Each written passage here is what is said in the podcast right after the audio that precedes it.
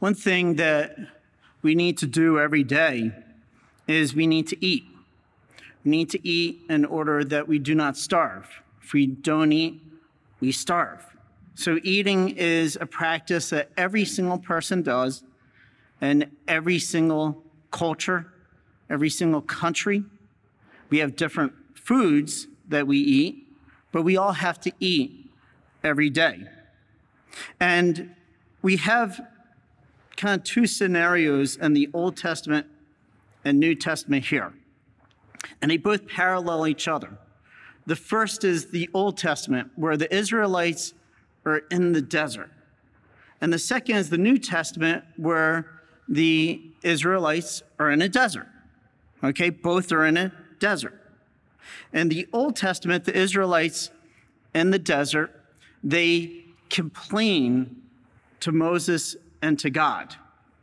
And their complaint is that they want better food than what God has given them.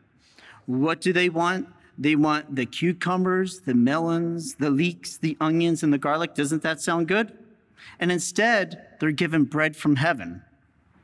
Think about that. They want food from the earth, and God has given them food from heaven, raining down every day, food that they don't have to work for. And God gives it to them. And the people's problem is that they complain about the food that God gives them. They just complain and murmur. And they complain and murmur so much that Moses has a nervous breakdown. You know, at the end of this passage, Moses is going crazy. He, he's having a nervous breakdown because the people are driving him crazy because all they're doing is complaining and murmuring. You ever meet people like that? That just complain and murmur, even about the food that they're going to eat. They just complain and murmur. And eventually you get sick of, of people like that. They're just complaining and murmuring and never giving thanksgiving for the good things that God has given them. We can become a complaining and murmuring society, or we can become a grateful society, given thanksgiving for meals. And so that's just on a human level, given thanksgiving for a meal that's given to us here on earth. And so that's the Old Testament. People are in the desert, God gives them food from heaven, and they complain about it. New Testament, the Israelites are in the desert, they have no food. And so God is going to give them food, but He's going to use food from earth and multiply it. What's Jesus going to use? So God is there now, uh, not above the people, but with the people. Jesus, the Son of God. And He takes five barley loaves and two fishes. He blesses them, breaks them, and then distributes them to the people, and all are, fed. Even to the point where there's leftovers. You always know a good restaurant when you have leftovers. That's the way you can always tell a good restaurant when you have leftovers. There's leftovers. And there were 12 wicker baskets full of leftovers of both the bread and the fish. And so, what's Jesus teaching them, teaching the people? Why does he do that gesture where he blesses, he breaks, and then he gives? Because he's showing the people give thanks for the food that you have. Give thanks for the food that God provides. So that, that's on a human level. There's now a spiritual level, the whole spiritual level that God gives us. That God gives us the food from heaven to nourish us spiritually. So as we have to eat every day to survive so that we don't starve. We have to eat spiritually every day so that our souls do not starve. And that's why we come to Mass. We come to be fed. We come to be fed with the Word of God. We come to be fed with Holy Communion, the Eucharist. Whether you're receiving that Holy Communion physically today or whether you're receiving spiritually today, God wants to nourish your soul spiritually. And so Jesus comes to us in the Eucharist. And the word Eucharist means thanksgiving. And so Jesus is going to perform a miracle every day in the Mass for us, where bread is taken. It's blessed. You know what the priest does? He goes like this. That's what's called the epiclesis. The power of the Holy Spirit comes down upon the bread, comes down upon the wine, transubstantiates the bread and wine. So it's no longer bread, it's no longer wine. It's now the body and blood of Christ. It's blessed, it's broken, and then it's distributed to the faithful. And the faithful eat it even to the overflowing, overabundance. See that? Because that's what the Eucharist does. It gives us an overabundance of grace to us.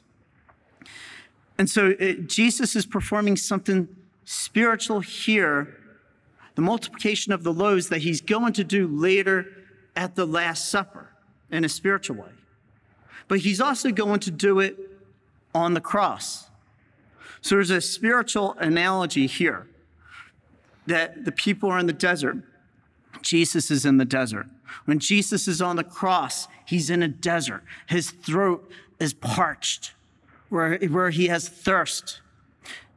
And Jesus, he becomes the blessing for us. So notice the three words that God, Jesus blesses the Eucharist, he breaks it, he breaks the bread, and then he distributes it. What does he do on the cross? Jesus is our blessing.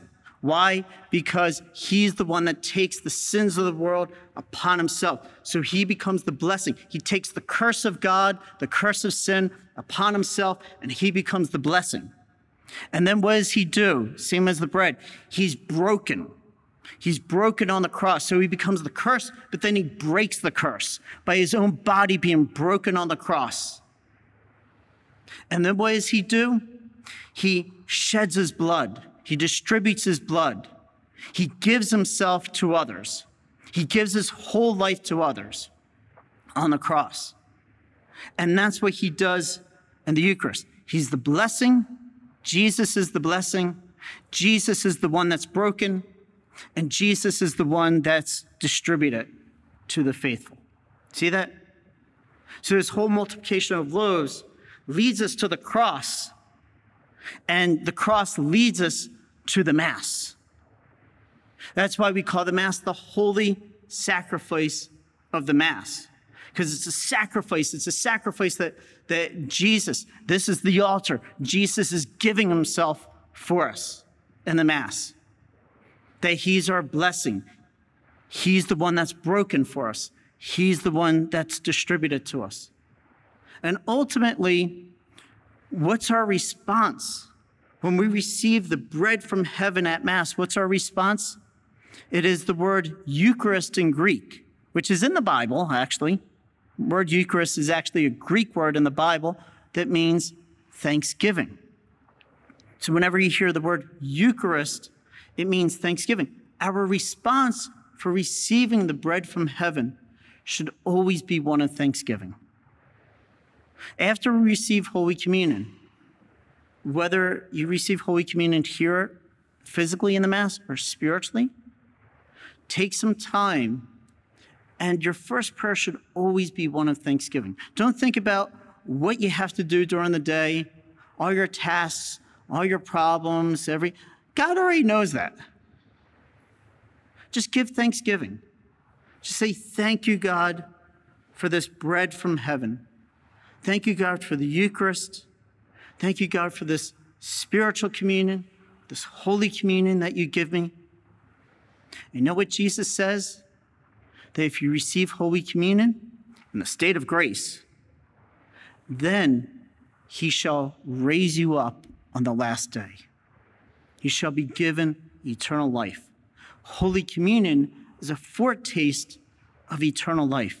You cannot get closer to God than in Holy Communion. That's the closest you can get to God here on earth is Holy Communion. And that's why it's a foretaste of heaven. That's why if you need healing, pray for healing. Yes, physical healing. I pray for it all the time. Doesn't mean that God's going to give it right away. You can still pray for it. Physical healing spiritual healing, emotional healing. healing of relationships, healing of your families. Healing is so important. We all need healing. So you could say, God, heal me. Heal me of sin. Heal me of vices. Heal me of addictions, habits. Not only heal me, heal others that are far away from you. Heal my family, my friends, my coworkers. All in my life, heal them, oh God. And will Jesus not hear your prayer? He's within you. His ear is to your heart at that moment. He's listening to every word, every thought that you pray to him. That's the power of the Holy Mass. That's the power of the Eucharist. And if only we see that, instead of just saying, well, Mass is boring, I don't get anything out of it.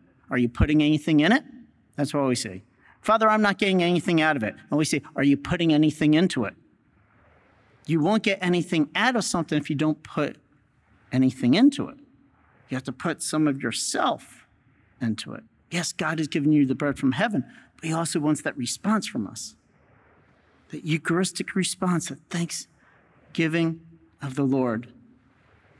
So keep this in mind every time God does something in the Bible, a sign. It's always a sign of something greater, a sign of the passion, a sign of the Last Supper, a sign of the Holy Mass, of the Holy Eucharist that Jesus wants to give to each and every one of his children. Are you a Marian helper? Join our Spiritual Benefit Society and start sharing in the graces of all the daily masses, prayers, and good works of Marian priests and brothers all over the world. Sign up is free and easy. Simply visit micprayers.org. That's micprayers.org. Thank you, and God bless you. Please follow or subscribe to this podcast to receive the latest episodes and updates. If you have been blessed by this podcast, I invite you to leave a review. Reviews greatly improve our podcast ranking and will help spread this podcast to other people throughout the world. Are you enjoying this podcast? I invite you to listen to more shows brought to you by the Marian Fathers of the Immaculate Conception. Join us daily for enriching spiritual content which will help you on your journey with Jesus Christ. Simply visit DivineMercyPlus.org for a complete list of our shows. That's DivineMercyPlus.org. Are you a Marian helper? Join our Spiritual Benefit Society and start sharing in the graces of all the daily masses, prayers, and good works of Marian priests and brothers all over the world. Sign up is free and easy. Simply visit micprayers.org. That's micprayers.org. Thank you, and God bless you.